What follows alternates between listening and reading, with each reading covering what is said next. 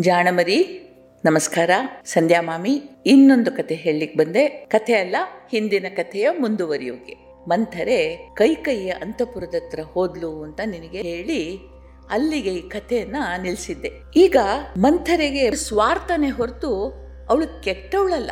ಅವಳ ಒಳಕಣ್ಣಿಗೆ ಅವಳ ನೆನಪಿನ ಅಂಗಳದಲ್ಲಿ ರಾಮಚಂದ್ರನ ಬಾಲ್ಯ ನೆನಪಿಗೆ ಬರ್ಲಿಕ್ಕೆ ಶುರುವಾಯ್ತು. ಒಂದು ಘಟನೆ ಮತ್ತು ಮತ್ತು ಅವಳ ಬುದ್ಧಿಗೆ ಬಂತು. ಏನಂತಂದ್ರೆ, ಒಂದ್ಸಲ ಪುಟ್ಟ ಹುಡುಗ ರಾಮಚಂದ್ರ ಆಕಾಶದಲ್ಲಿ ಬೆಳಗ್ತಾ ಇದ್ದ ಪೌರ್ಣಿಮೆಯ ಚಂದ್ರನನ್ನ ನೋಡಿ ನಂಗೆ ಚಂದ್ರ ಬೇಕು ಅಂತ ಹೇಳಿ ಹಠ ಹಿಡ್ದ. ಯಾರು ಏನು ಹೇಳಿದ್ರೂ ಕೇಳಲಿಲ್ಲ. ಊಟ ಮಾಡದೆ ಮುಖ ಊದಿಸಿ ಬಿಕ್ಕಿ ಬಿಕ್ಕಿ ಅಳುತ್ತಾ ಒಂದು ಕಡೆ ಕುತ್ಕೊಂಡ. ಆ ಕಡೆ ಬಂದ ಮಂಥರೆ ಇದನ್ನ ನೋಡಿದ್ಲು. ನೋಡಿ, ಓ, ನೀನ್ ಚಂದ್ರ ಬೇಕಾ? ನೀನ್ ನನಗೆ ಹೇಳ್ಬೋದಿತ್ತಲ್ಲ? ಇದೊಂದು ಯಾವ ದೊಡ್ಡ ವಿಷಯ? ಇಷ್ಟು ಚಿಕ್ಕ ವಿಷಯಕ್ಕೆ ನೀನು ಅತ್ತು ಕೊರೆದು ಗೋಳಾಡ್ಬೇಕೇನು? ಬಾ, ನಾನು ನಿನಗೆ ಚಂದ್ರನನ್ನು ತಂದುಕೊಡ್ತೀನಿ.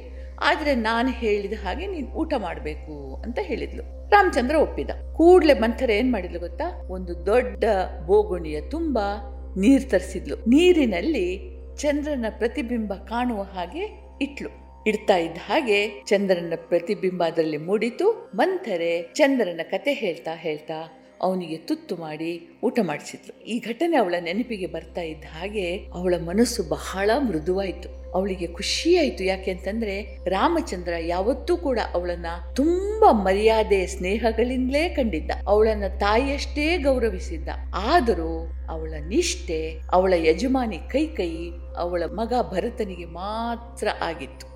ಆದುದರಿಂದ ರಾಮನ ಬಗೆಯ ಮೃದು ಭಾವನೆಗಳನ್ನ ಹಿಂದಿಕ್ಕಿ ಅವಳ ಕರ್ತವ್ಯ ನಿಷ್ಠೆ ಮೇಲೆ ಬಂತು. ಆದ್ರೂ ಅವಳು ಮೆಲ್ಲ ಕೈಕೈಯ ಅರಮನೆ ಹತ್ರ ಬಂದ್ಲು. ಹೇಗಾದ್ರೂ ಮಾಡಿ ಭರತನನ್ನ ಈ ಸಿಂಹಾಸನದ ಮೇಲೆ ಕೂರಿಸ್ಬೇಕು ಅಂತ ಹೇಳಿ ಕೈಕೈಯ ಮುಂದೆ ನಿಂತ್ಲು. ಕೈಕೈಯ ಶಯಾಗ್ರಹಕ್ಕೆ ಬಂದಾಗ ಮಧ್ಯರಾತ್ರಿಯಾಗಿದೆ ಕೈಕೈ ಒಳ್ಳೆ ನಿದ್ದೆಲಿದ್ದಾಳೆ ಘೊರಕೆ ಹೊಡಿತಾ ಇದ್ದಾಳೆ. ಮಂಥರೆ ಅವಳ ನೋಡಿದ್ಲು. ಬಂದ್ಲು. ಅವಳನ್ನು ಗಲ ಗಲ ಗಲ ಗಲ ಅಲ್ಲಾಡ್ಸಿ, ಅಲ್ಲಾಡಿಸಿ ಕೈ ಕೈ ನಿನ್ನ ಭವಿಷ್ಯಕ್ಕೆ ಬೆಂಕಿ ಬಿದ್ದಿದೆ. ನೀನು ಇಲ್ಲಿ ನಿರಾತಂಕವಾಗಿ ನಿದ್ದೆ ಮಾಡ್ತಾ ಇದ್ದೀಯಾ? ಏಳು, ಹೊರಗೆ ಏನಾಗ್ತಾ ಇದೆ ನೋಡು ಅಂತಂದ್ಲು. ಕೈ ಕೈಗೆ ಗಾಬರಿ ಆಯ್ತು. ದಡಬಡಿಸಿ ಎದ್ದು ನೋಡ್ತಾಳೆ. ಅಯೋಧ್ಯೆಯಲ್ಲಿ ಕಿಟಕಿಯ ಹೊರಗೆ ರಾತ್ರಿ ಕಾಣ್ತಾ ಇಲ್ಲ, ಹಗಲಾಗಿದೆ. ಅರೆ, ಇದೆಂತ ಬೆಳಕು? ಅಂತ ಹೇಳಿ ಬಗ್ಗಿ ನೋಡಿದ್ರೆ ಕಿಟಕಿಯಿಂದ ಜನಸಾಗರ, ಎಲ್ಲಿ ನೋಡಿದ್ರಲ್ಲಿ ದೀವಟಿಗೆಗಳು, ಅಲಂಕಾರ ಗಾಬರಿಯಾಗಿ ಹೋಯ್ತು ಮಂತ್ರೆ ಏನಾಗ್ತಾ ಇದೆ? ಏನು ಈ ಸಂಭ್ರಮ? ಏನು ಈ ಗೊಂದಲ ಅಂತ ಕೇಳಿದ್ಲು ಅವಾಗ ಮಂತ್ರಿ ಅಂದ್ಲು, ಏನಿಲ್ಲ, ನೀನು ನಿದ್ದೆ ಮಾಡು, ಗೊರಕೆ ಹೊಡಿ. ಸೂರ್ಯೋದಯದ ಸಮಯಕ್ಕೆ ಸರಿಯಾಗಿ ರಾಮಚಂದ್ರನಿಗೆ ಪಟ್ಟಾಭಿಷೇಕ ಆಗ್ತದೆ, ಅದಕ್ಕೆ ಈ ಸಂಭ್ರಮ ಅಂತಂದು ಒಂದು ಕ್ಷಣದಲ್ಲಿ ಕೈಕೇಯಿ ಎಷ್ಟು ಖುಷಿ ಅಂತಂದರೆ ಅಂತಂದ್ರೆ, ಅವಳು ತನ್ನ ಕೊರಳಿನಿಂದ ಮುತ್ತಿನ ಹಾರವನ್ನು ತೆಗೆದು ಕೈಕೈಯ ಕತ್ತಿಗೆ ಹಾಕಿ, ಕೈಕೈಯನ್ನು ಅಪ್ಪಿ. ಏನಂದೆ? ಮತ್ತೊಂದ್ಸಲ ಹೇಳು. ನನ್ನ ರಾಮ ರಾಜನಾಗ್ತಾ ಇದ್ದಾನ. ಇದಕ್ಕಿಂತ ಸಿಹಿ ಸುದ್ದಿ ಬೇರೆ ಏನಿದೆ? ನನಗೆ ಯಾರು ಯಾಕೆ ಹೇಳಲಿಲ್ಲ? ನಂಗೆ ಎಷ್ಟು ಸಂತೋಷ ಆಗ್ತದೆ ಅಂತ ತಡ್ಕೊಳಕ್ಕಾಗೋದಿಲ್ಲ ಅಂತಂದ್ಲು. ಮಂತ್ರೆ ಹೇಳಿದ್ದು? ಅದೇ ನಾನು ಹೇಳೋದು. ನಿನಗೆ ಯಾಕೆ ಯಾರು ತಿಳಿಸ್ಲಿಲ್ಲ?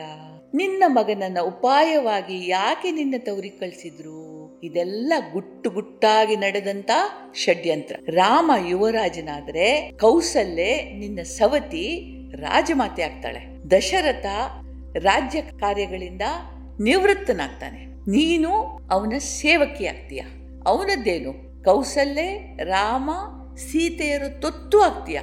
ಯಾಕೆಂದ್ರೆ ರಾಜ ಮತ್ತು ರಾಜಮಾತೆಗೆ, ಮಹಾರಾಣಿಗೆ ಇರುವ ಅಧಿಕಾರ ಬೇರೆ ಯಾರಿಗೂ ಇರೋದಿಲ್ಲ ಅಂತ ಹೇಳಿದ್ಲು. ಕೈಗೆ ಸಿಟ್ಟು ಬಂತು. ಅವಳು, ಭರತ ನನಗೆ ಎಷ್ಟು ಪ್ರಿಯನೋ, ರಾಮನು ಅಷ್ಟೇ ಪ್ರಿಯ. ನನ್ನ ಮಡಿಲಲ್ಲಿ ಬೆಳೆದ ಕಂದ ಅವನು. ಈ ಸಿಂಹಾಸನಕ್ಕೆ ಅವನಿಗಿಂತ ಯೋಗ್ಯ ಬೇರೆ ಯಾರಿಲ್ಲ. ಈ ಮಾತನ್ನ ಹೇಳಕ್ಕೆ ನಿನಗೆ ಎಷ್ಟು ಧೈರ್ಯ ಬಂತು? ನಾನ್ ತೊತ್ತಾಗ್ತೀನಿ ಅಂತ ಹೇಳೋಷ್ಟು ಧೈರ್ಯ ನಿನಗೆ ಬಂತ? ನಿನ್ನ ರೂಪ ಹೇಗೋ ಹಾಗೆ ನಿನ್ನ ಮನಸ್ಸು. ಧೂರ್ತೆ, ತೊಲಗಾಚೆ ಅಂತ ಅಂದ್ಲು. ಮಂಥರೆ ಅವಳ ಬೆನ್ನು ಸವರಿ ಮಗು ಎಚ್ಚೆತ್ಕೋ. ಈಗಲೂ ಸಮಯ ಮೀರಿಲ್ಲ. ಶಾಂತಳಾಗು. ಶಾಂತಿಯಿಂದ ಆಲೋಚನೆ ಮಾಡು. ನೀನು ನನ್ನ ಕಣ್ಮಣಿ, ಭರತ ನನ್ನ ಜೀವ ನೀವಿಬ್ಬರು ನನ್ನ ಸರ್ವಸ್ವ. ನಾನು ನಿನ್ನೊಂದಿಗೆ ಈ ಕಂಡು ಕೇಳದ ರಾಜ್ಯಕ್ಕೆ ಬಂದದ್ದು ನಿನ್ನ ರಕ್ಷಣೆಗೆ, ನಿನ್ನನ್ನು ಕಾಪಾಡೋಕೆ. ಇದು ನನ್ನ ಕರ್ತವ್ಯ. ರಾಮಚಂದ್ರ, ನನಗೂ ಪರಮ ಪ್ರಿಯ. ಆದರೆ ನಿನಗೋಸ್ಕರ ನಾನು ಅವನನ್ನ ತಿರಸ್ಕರಿಸ್ತೇನೆ. ಅವನನ್ನ ಕೊಂದು ಹಾಕು ಅಂತ ನಾನೇನ್ ಹೇಳ್ತಾ ಇಲ್ಲ. ಅವನನ್ನ ಎಲ್ಲಾದ್ರೂ ದೂರ ಕಳಿಸ್ಬಿಡು. ಅವನ ಬದಲಿಗೆ ಭರತನಿಗೆ ಪಟ್ಟ ಕಟ್ಟಬೇಕು ಅಂತ ಹೇಳು. ಮತ್ತೆ ನೀನು ಈ ಮಾತಿಗೆ ಒಪ್ಪೋದೇ ಇಲ್ಲ ಅಂತ ನಿರ್ಧಾರ ಮಾಡಿದ್ರೆ ಭರತನನ್ನ ಕಾಡಿಗೆ ವನವಾಸಕ್ಕೆ ಕಳಿಸು. ಅವನು ಶ್ರೀರಾಮನ ತೊತ್ತಾಗಿ ಇಲ್ಲಿ ಇರೋದನ್ನು, ನೀನು ಕೌಸಲ್ಯ ಸೇವಕಿಯಾಗಿರೋದನ್ನು ನಾನು ನೋಡಲಾರೆ, ನಾನು ಕೇಕೆಯ ದೇಶಕ್ಕೆ ಹೊರಟು ಹೋಗ್ತೇನೆ ಇಲ್ಲ ಅಂತಂದರೆ ಸರಯು ನದಿಯಲ್ಲಿ ಬಿದ್ದು ಆತ್ಮಹತ್ಯೆ ಮಾಡ್ಕೊಳ್ತೇನೆ ಅಂತ ಅಂದು. ಹಾಗೆ ಹೇಳಿ ಗಳ ಗಳ ಗಳ ಗಳ ಅಳ್ತಾ ದೊಡಕ್ಕಂತ ನೆಲಕ್ಕೆ ಬಿದ್ಲು. ಈಗ ಕೈಕೈಯ ಮನಸ್ಸು ಕರಗ್ತು. ನನಗಾಗಿ ಈ ಜೀವ ತೇದಂತ ಈ ನತ್ತರದೃಷ್ಟೇ ಇವಾಗ್ಲೂ ನನ್ನ ಹಿತವನ್ನೇ ಬಯಸ್ತಾ ಇದ್ದಾಳಲ್ಲ. ಇವಳ ಮಾತಲ್ಲಿ ಏನೋ ಒಂದಿದೆ, ಒಂದು ಹುರುಳಿದೆ. ಹೌದಲ್ಲ, ನನಗೆ ಯಾಕೆ ಯಾರು ಇಷ್ಟು ದಿನ ಈ ಸುದ್ದಿ ಹೇಳಲಿಲ್ಲ? ಭರತನನ್ನ ಯಾಕೆ ನನ್ನನ್ನು ಕೇಳದೆ ನನ್ನ ತವರಿ ಕಳಿಸಿದ್ರು? ಪಟ್ಟಾಭಿಷೇಕ ಅಂತಂದ್ರೆ ಒಂದು ದಿನದಲ್ಲಿ ನಡೆಯುವಂಥದಾ? ಅಲ್ಲಲ್ವಾ, ಇವಳು ಹೇಳುದೇ ಸರಿ ಇರಬೇಕು. ನನಗೇ ಇದೆಲ್ಲ ಹುನ್ನಾರ ಕಾಣ್ಲಿಲ್ಲ ಅಂತ ಹೇಳಿ, ಮಂಥರೆ, ಹೇಳು. ನಂದು ತಪ್ಪಾಯ್ತು. ನೀನು ಹೇಳಿದ ಹಾಗೆ ನಾನು ಕೇಳ್ತೀನಿ. ನಾನು ಏನು ಮಾಡಲಿ ಅಂತ ಕೇಳಿದ್ಲು ಮಂಥರೆ ಹೇಳಿದ್ಲು, ಮಗು, ಬಹಳ ಕಾಲದ ಹಿಂದೆ ಅಂದ್ರೆ ಭರತ ಹುಟ್ಟುವ ಬಹಳ ಮೊದಲು ದಶರಥ ರಾಜ ದೇವದಾನವರ ಮಧ್ಯೆ ನಡೆದಂತ ಯುದ್ಧದಲ್ಲಿ ದೇವತೆಗಳಿಗೆ ಸಹಾಯ ಮಾಡಲು ಹೋಗಿದ್ನಲ್ಲ. ನಿನಗ್ ನೆನ್ಪುಂಟಾ? ನೀನು ಕೂಡ ಅವನ ಜೊತೆ ಹೋಗಿದ್ದೆ. ಅವನು ಹೋಗಿದ್ದು ದಂಡಕಾರಣ್ಯದ ಮಧ್ಯದಲ್ಲಿದ್ದ ತಿಮಿಧ್ವಜ ಎಂಬ ದೈತ್ಯನ ರಾಜಧಾನಿಗೆ. ಈ ತಿಮಿಧ್ವಜನಿಗೆ ಶಂಬಾಸುರ ಅನ್ನುವ ಹೆಸರು ಉಂಟು.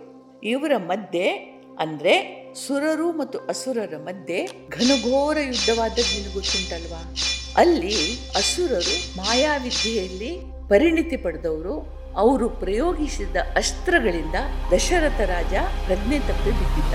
ದೈತ್ಯರು ಮತ್ತೊಮ್ಮೆ ಆಕ್ರಮಣ ಮಾಡುವ ಮೊದಲು ನೀನು ನಿಮ್ಮ ರಥವನ್ನ ಬಲು ಚತುರತೆಯಿಂದ ರಣರಂಗದಿಂದ ಹೊರಗೆ ತಂದೆ, ರಾಜನಿಗೆ ಶೈತ್ಯೋಪಚಾರ ಮಾಡಿ ಅವನ ಜೀವ ಉಳಿಸಿದೆ. ಇದರಿಂದ ಪ್ರಸನ್ನನಾದ ದಶರಥ ನಿನಗೆ ಎರಡು ವರ ಬೇಡು ಅಂತ ಹೇಳಿದ. ಆಗ ನೀನು, ಈಗ ನನಗೆ ಯಾವ್ದರದ್ದು ಅಗತ್ಯ ಇಲ್ಲ. ಆದ್ರೆ ಸಮಯ ಬಂದಾಗ ನಾನು ಕೇಳ್ತೀನಿ ಅಂತಂದ. ಆಯ್ತು ಅಂತಾಯ್ತು. ಹಾಗೆ ಈ ವರಗಳು ಇನ್ನೂ ಕೂಡ ಬಾಕಿ ಇದೆ. ನೆನ್ಪಿಸ್ಕೊ, ಅಲ್ವಾ? ನೆನ್ಪಾಯ್ತಾ ಈಗ? ಸರಿ, ಈಗ ಸಮಯ ಬಂದಿದೆ. ನೀನು ಮಾಡಬೇಕಾಗಿರೋದು ಇಷ್ಟೇ. ರಾಮಚಂದ್ರನಿಗೆ ಹದಿನಾಲ್ಕು ವರ್ಷ ವನವಾಸ, ಭರತನಿಗೆ ಯುವರಾಜ್ಯಾಭಿಷೇಕ ಮಾಡ್ಬೇಕು ಅಂತ ಕೇಳು. ಇಷ್ಟೇ, ಅಂತಂದ್ಲು. ಮಾತು ಕೇಳಿದ ಕೈ ಕೈಗೆ ಇದು ಸರಿ ಅನ್ನಿಸ್ತು. ಯಾಕೆಂತಂದ್ರೆ, ಯಾವಾಗ್ಲೂ ತನಗೋಸ್ಕರ ಯಾರೋ ಒಳ್ಳೇದ್ ಮಾಡ್ತಾರೆ ಅಂತ ಅನ್ನುವಾಗ ನಮ್ಮ ಹೃದಯ ಮೃದು ಆಗ್ತದೆ. ಅವಳೇನ್ ಮಾಡಿದ್ಲು ಗೊತ್ತಾ? ತನ್ನ ಆಭರಣಗಳನ್ನೆಲ್ಲ ತೆಗೆದು ಸಿಕ್ಕ ಸಿಕ್ಕಿದ ಕಡೆ ಬಿಸಾಡಿದ್ಲು. ಮುಡಿ ಕಟ್ಟಿದ ಮುಡಿಯನ್ನ ಬಿಚ್ಚಿ ಕೂದಲನ್ನ ಕೆದರ್ಕೊಂಡ್ಲು ಕೋಪದಿಂದ ಮುಸುಗುಡ್ತಾ ನೆಲದ ಮೇಲೆ ಬಿತ್ತುಕೊಂಡ್ಲು ಇತ್ತ ದಶರಥ ಏನ್ ಮಾಡ್ದ? ಸುಮಂತರನ್ನ ಕುರಿತು ಮಾತ್ಯರೆ ನಾನು ಕಿರಿಯ ಮಹಾರಾಣಿ ಕೈಕೈಗೆ ರಾಮರಾಜ್ಯಾಭಿಷೇಕದ ವಿಷಯ ತಿಳಿಸಿಲ್ಲ. ನಾನೇ ಹೋಗಿ ತಿಳಿಸಿ, ಆಹ್ವಾನಿಸಿ ಬರ್ತೀನಿ ಅಂತ ಹೇಳಿ ಕೈಕೈಯ ಅಂತಪುರದ ಹತ್ರ ಬಂದ. ಯಾವಾಗ್ಲೂ ಕೈಕೈ ದಶರಥ ಬರುದು ಅಂತಂದ್ರೆ ಬಹಳ ಸಂತೋಷ. ಅವಳ ಅರಮನೆ ಅಂದ್ರೆ ಅವಳ ಅಂತಪುರವನ್ನ ಒಳ್ಳೆ ದೀಪಗಳಿಂದ ಬೆಳಗಿಸಿ, ಸರ್ವಾಲಂಕಾರ ಭೂಷಿತೆಯಾಗಿ ಇವನಿಗಾಗಿ ಎದುರಿನ ಬಾಗಿಲಿನಲ್ಲೇ ನಿಂತು ಕಾಯ್ತಾ ಇದ್ದವಳವಳು. ಇವತ್ತು ಇಡೀ ಅಂತಪುರ ಕತ್ಲಲ್ಲಿ ಮುಳುಗಿದೆ. ನಿಶ್ಶಬ್ದವಾಗಿದೆ. ಕೈ ಕೈ ಎಲ್ಲಿ ಕಾಣ್ತಾ ಇಲ್ಲ. ದಶರಥನಿಗೆ, ಅರೆ, ಏನಾಯ್ತು? ಏನು ಅಶುಭದ ಸೂಚನೆ ಕಾಣ್ತಾ ಇದೆಯಲ್ಲ? ಅಂತ ಹೇಳಿ ಒಂಥರ ತಳಮಳ ಆಯ್ತು. ದಶರಥ ಸೇವಕಿಯನ್ನ ಕೇಳಿದ, ಮಹಾರಾಣಿಯರೆಲ್ಲಿದ್ದಾರೆ? ಅಂತ ಕೇಳ್ದ. ಸೇವಕಿ ತಲೆ ತೆಗ್ಗಿಸಿ ಕೈಕೈ ಇದ್ದ ಜಾಗವನ್ನ ತೋರಿಸಿದ್ಲು, ಕೈ ತೋರಿಸಿದ್ಲು. ಮಹಾರಾಜನ ಎದೆ ತಡ ತಡ ಅನ್ನಕ್ ಶುರುವಾಯ್ತು. ತಾನೇ ಸ್ವತಃ ಬಂದು ಪಟ್ಟಾಭಿಷೇಕದ ವಿಷಯವನ್ನು ತಿಳಿಸ್ಲಿಲ್ಲ ಅಂತ ಹೇಳಿ ಇವಳಿಗೆ ಕೋಪ ಬಂದಿದೆ. ಈ ಶುಭ ಸಮಯದಲ್ಲಿ ಇವಳನ್ನು ಸಮಾಧಾನ ಮಾಡೋದು ಹೇಗಪ್ಪ ಅಂತ ಭಯದಿಂದ ಮೆಲ್ಲಗೆ ಕೈ ಕೈ ಇದ್ದ ಕಡೆ ಬಂದ. ನೋಡಿದ್ರೆ ಅವನ ಮುದ್ದಿನ ರಾಣಿ, ಕಣ್ಮಣಿ ನೆಲದಲ್ಲಿ ಹೊರಳಾಡ್ತಾ ಇದ್ದಾಳೆ. ದಶರಥ ಕರಗಿ ಹೋದ. ನನ್ನ ಮುದ್ದು, ನನ್ನಿಂದ ತಪ್ಪಾಯ್ತಮ್ಮ. ಸಿಹಿ ಸುದ್ದಿಯನ್ನು ಮೊದಲು ನಿನಗೆ ಹೇಳಬೇಕಿತ್ತು. ಯಾಕೆಂದ್ರೆ ನಿಜವಾಗ್ಲೂ ಕೌಸಲ್ಯ ಅವನನ್ನು ಹೆಡದವಳಾದ್ರೂ, ಅವಳನ್ನು ಪಾಲಿಸಿದವಳು ನೀನು, ಅವನ ಪ್ರೀತಿಯ ತಾಯಿ ನೀನು, ಕಾರ್ಯಬಾಹುಳ್ಯದಿಂದ ನಿನಗೆ ಹೇಳಕ್ಕಾಗ್ಲಿಲ್ಲ, ಶಂಸು ಅಂತ ಹೋಗಿ ಅವಳ ಹತ್ರ ಕೂತ್ಕೊಂಡ. ಇವಳು ಕೋಪದಿಂದ ಬುಸು ಬುಸು ಬುಸು ಅಂತ ಎದ್ದು ಕೂತ್ಲು. ಇವನನ್ನ ಕೆಕ್ಕರಿಸಿ ನೋಡಿ ನನಗೆ ಅನ್ಯಾಯ ಆಗಿದೆ. ಅದನ್ನು ಮೊದ್ಲು ಸರಿಪಡಿಸ್ತೇನೆ ಅಂತ ಮಾತು ಕೊಡು ದಶರಥ ಹಿಂದೆ ಮುಂದೆ ನೋಡ್ಲಿಲ್ಲ. ಅವನೇನ್ ನೆನ್ಸಿದ? ತನಗ್ ಮೊದ್ಲು ಹೇಳಲಿಲ್ಲ ಅಂತ ಇವಳಿಗೆ ಸಿಟ್ಟು ಬಂದಿದೆ ಅಂತ ನೆನ್ಸಿದ. ನಿನಗ್ ಬೇಕಾಗಿದ್ ಕೇಳು, ನಾನು ದಶರಥ ಸೂರ್ಯ ವಂಶದವನು ಕೊಟ್ಟ ಮಾತಿಗೆ ತಪ್ಪದವನು, ಕೇಳು, ಏನ್ ಬೇಕು ನಿನ್ಗೆ ಕೊಡ್ತೀನಿ ಅಂತಂದ. ಕೈ ಕೈ ಎದ್ದು ನಿಂತ್ಲು. ಸರಿ ತಾನೆ, ಹೇಳಿದ ಮಾತಿಗೆ ತಪ್ಪೋದಿಲ್ಲ ತಾನೆ, ನಾನ್ ಬೇಡಿದ್ದನ್ನ ಕೊಡ್ತೀಯ ತಾನೆ? ಹಿಂದೆ ದೇವಾಸುರರ ಯುದ್ಧ ನಡೆದಾಗ ನೀನು ಅವರ ಅಸ್ತ್ರಗಳಿಂದ ಮೂರ್ಛಿತನಾದಾಗ ನಾನು ನಿನ್ನನ್ನ ಯುದ್ಧರಂಗದಿಂದ ಹೊರಗೆ ಕರ್ಕೊಂಡು ಹೋದೆ. ಆ ಸಮಯಕ್ಕೆ ಸರಿಯಾಗಿ ಅಸುರ ಶಂಭಾಸುರ ನಿನ್ನ ಮೇಲೆ ಆಯುಧ ಪ್ರಯೋಗ ಮಾಡುವನಿದ್ದ. ನಾನು ನಿನ್ನನ್ನು ಹೊರಗೆ ಕರ್ಕೊಂಡು ಹೋದದ್ರಿಂದ ನಿನ್ನ ಜೀವ ಉಳಿತು. ನಾನು ನಿಮಗೆ ಉಪಚಾರ ಮಾಡಿ ಮತ್ತೆ ಯುದ್ಧರಂಗಕ್ಕೆ ಹೋಗಿ ಅವನನ್ನು ಕೊಲ್ಲಲು ಸಹಾಯ ಮಾಡಿದೆ. ಆವಾಗ ನೀನ್ ಹೇಳಿದೆ, ನನಗೆ ಎರಡು ವರ ಕೊಡ್ತೀನಿ ಅಂತ. ನಾನು ಸಮಯ ಬಂದಾಗ ಕೇಳ್ತೀನಿ, ನನಗೀಗ ಅಗತ್ಯ ಇಲ್ಲ ಅಂತ ಹೇಳಿದೆ. ಸರಿನಾ? ನೆನ್ಪಾಯ್ತಾ? ಅಂತಂದ್ಲು. ದಶರಥನಿಗೆ, ಅಯ್ಯಬ್ಬ, ಆಯ್ತು. ಏನು ಅಂತ ಹೆದರಿದೆ ಕೇಳು. ಏನಾದ್ರೂ ಆಗಿರ್ಲಿ ಕೊಡ್ತೀನಿ ಅಂದ. ಪುನಃ ಕೈ ಕೈ ಕೇಳಿದ್ಲು. ಖಂಡಿತ ತಾನೇ. ಹಿಂಜರಿಯೋದಿಲ್ಲ ತಾನೇ ಅಂದ್ಲು. ಆವಾಗ ದಶರಥ ಹೇಳ್ದ, ಕೇಳು, ನಾನು ಖಂಡಿತ ಕೊಡ್ತೀನಿ ಅಂತಂದ ಅವಳು ಹೇಳಿದ್ಲು, ನನ್ನ ಮಗ ಭರತನಿಗೆ ಯುವರಾಜ ಪಟ್ಟ ಕಟ್ಟಬೇಕು ರಾಮಚಂದ್ರನಿಗೆ ಹದಿನಾಲ್ಕು ವರ್ಷ ವನವಾಸವಾಗಬೇಕು. ಇದು ನನ್ನ ಆಶಯ. ಒಂದು ಕ್ಷಣ ದಶರಥ ಮರಗಟ್ಟಿ ಹೋದ. ಅವನ ತಲೆ, ದೇಹ ಕೆಲಸ ಮಾಡಲೇ ಇಲ್ಲ. ಬಾಯಿಂದ ಮಾತೇ ಬರಲಿಲ್ಲ. ಒಂದೇ ಸಮ ತೊದಲ್ತಾ, ಅಯ್ಯೋಯ್ಯೋ ಭೂಮಿ ಆಕಾಶಗಳು ಯಾಕೆ ಹೀಗೆ ಗರಗರ ತಿರುತ್ತಾ ಇವೆ? ನನ್ನ ಕಿವಿ ಏನೇನೋ ಕೇಳಿಸ್ತಾ ಇದೆ. ಏನಿದು ಭ್ರಮೆ? ಶ್ರೀರಾಮನನ್ನ ಭರತನಿಗಿಂತ ಹೆಚ್ಚಾಗಿ ಪ್ರೀತಿಸ್ತಾ ಇದ್ದ ನೀನು? ಇದು ಹೇಳಿದು ಸತ್ಯವಾ? ಅಂತ ಅಂದ. ಕೂಡ್ಲೆ ಕೈ ಕೈ, ನೀನು ವಚನ ಭ್ರಷ್ಟನಾಗೋದಿಲ್ಲ ಅಂತ ಹೇಳಿ ನನಗೆ ಹೇಳಿದ್ಯಾ? ಈ ಎರಡು ವರಗಳನ್ನ ನೀನನ್ನು ಕೊಟ್ರೆ ನಿನ್ನ ಸೂರ್ಯ ವಂಶದ ಕೀರ್ತಿ ಉಳಿತದೆ? ಇಲ್ಲ, ನನ್ನಿಂದ ಆಗದು ಅಂತ ಹೇಳಿ ಒಪ್ಪಿ ವಚನ ಭ್ರಷ್ಟನಾಗು ಅಂತ ಹೇಳಿದ್ಲು. ಈವಾಗ ದಶರಥನಿಗೆ ಜ್ಞಾನ ಬಂತು. ಈ ನಡೀತಾ ಇರುವ ಘಟನೆಗಳ ಅಗಾಧತೆ ಮನಸ್ಸಿಗೆ ಬಂತು. ದಶರಥ ಎದ್ದು ಕೈ ಕೈಯ ಕಾಲು ಹಿಡಿದ. ಕಣ್ಣೀರು ಹಾಕ್ತಾ, ಬಿಕ್ಕಿ ಬಿಕ್ಕಿ ಅಳ್ತಾ ಹೇಳ್ದ, ದಯ ತೋರ್ಸು ದಯ ತೋರ್ಸು. ನಿನಗೆ ಬೇಕು ಬೇಕಾದಷ್ಟು ಸಂಪತ್ತು ಕೊಡ್ತೇನೆ. ನೀನು ಏನು ಬೇಕಾದ್ರೂ ಕೊಡ್ತೇನೆ. ಈ ಎರಡನ್ನು ಬಿಟ್ಬಿಡು. ಈ ಹಠ ಬೇಡ ನಿನಗೆ, ಅಂತ ಹೇಳಿದ. ಏನು ಹೇಳಿದ್ರು ಕೈ ಕೈ ಕೇಳಲಿಲ್ಲ. ದಶರಥ ಹತಾಶನಾದ. ಕಡೆಗೆ ಹೇಳ್ದ, ಕೋಪದಿಂದ ಕುದಿತ, ದುಃಖದಿಂದ ನಡುಕ್ತಾ ಅಂದ, ಪಾಪಾತ್ಮಳೆ ಧರ್ಮ ಸಮ್ಮತ ಅಲ್ಲದ ಈ ವರದಿಂದ ನನ್ನನ್ನು ಕಟ್ಟಿ ಹಾಕ್ತಾ ಇದೀಯಾ? ಈ ಕ್ಷಣ ನಾನು ನಿನ್ನನ್ನು ಮತ್ತು ನಿನ್ನ ಹೊಟ್ಟೆಯಲ್ಲಿ ಹುಟ್ಟಿದ ಭರತನನ್ನು ಛೇದಿಸ್ತಾ ಇದ್ದೇನೆ. ನಾನು ಸತ್ರು, ಅದರ ನಂತರವೂ ನನ್ನ ಅಪರ ಕ್ರಿಯೆಗಳಿಗೆ, ಸಂಸ್ಕಾರಗಳಿಗೆ ನೀವು ಯೋಗ್ಯರಲ್ಲ. ನೀವು ಈ ಸಂಸ್ಕಾರ ಮಾಡಬಾರ್ದು. ಅಂತ ನಾನು ಇವತ್ತು ಆಜ್ಞೆ ಮಾಡ್ತಾ ಇದ್ದೇನೆ. ಇದಕ್ಕೆ ದಶ ದಿಕ್ಕುಗಳೇ ಸಾಕ್ಷಿ ಅಂತ ಹೇಳಿ ಬುಡ ಕಡಿದ ಬಾಳೆಯ ಗಿಡದಂತೆ ನೆಲಕ್ಕೆ ಬಿದ್ದು ಬಿಟ್ಟ ಅವನ ಪ್ರಜ್ಞೆ ಹೊರಟು ಹೋಯ್ತು. ರಾತ್ರಿ ಪೂರ ಅರ ಎಚ್ಚರ ಅರೆ ನಿದ್ರೆ, ಅರ ಮೂರ್ಛೆಯಲ್ಲಿ ಹಲಬುತ್ತಾ ಕೈ ಕೈ, ದಯಮಾಡಿ ನಿನ್ನ ಮಾತುಗಳ ಹಿಂದಕ್ಕೋ ನಾನು ರಾಮನಿಗೆ ಮುಖ ತೋರಿಸ್ಲಾರೆ, ಈ ನಿನ್ನ ಮಾತುಗಳನ್ನು ಹೇಳಲಾರೆ. ಇದು ನನ್ನಿಂದ ಸಾಧ್ಯವಾಗುದು, ನನ್ನ ಕ್ಷಮಿಸು ಅಂತ ಹೇಳ್ತಾ ಹೇಳ್ತಾ ಹೇಳ್ತಾ ಬಡಬಡಿಸೋಕೆ ಶುರು ಮಾಡ್ದ.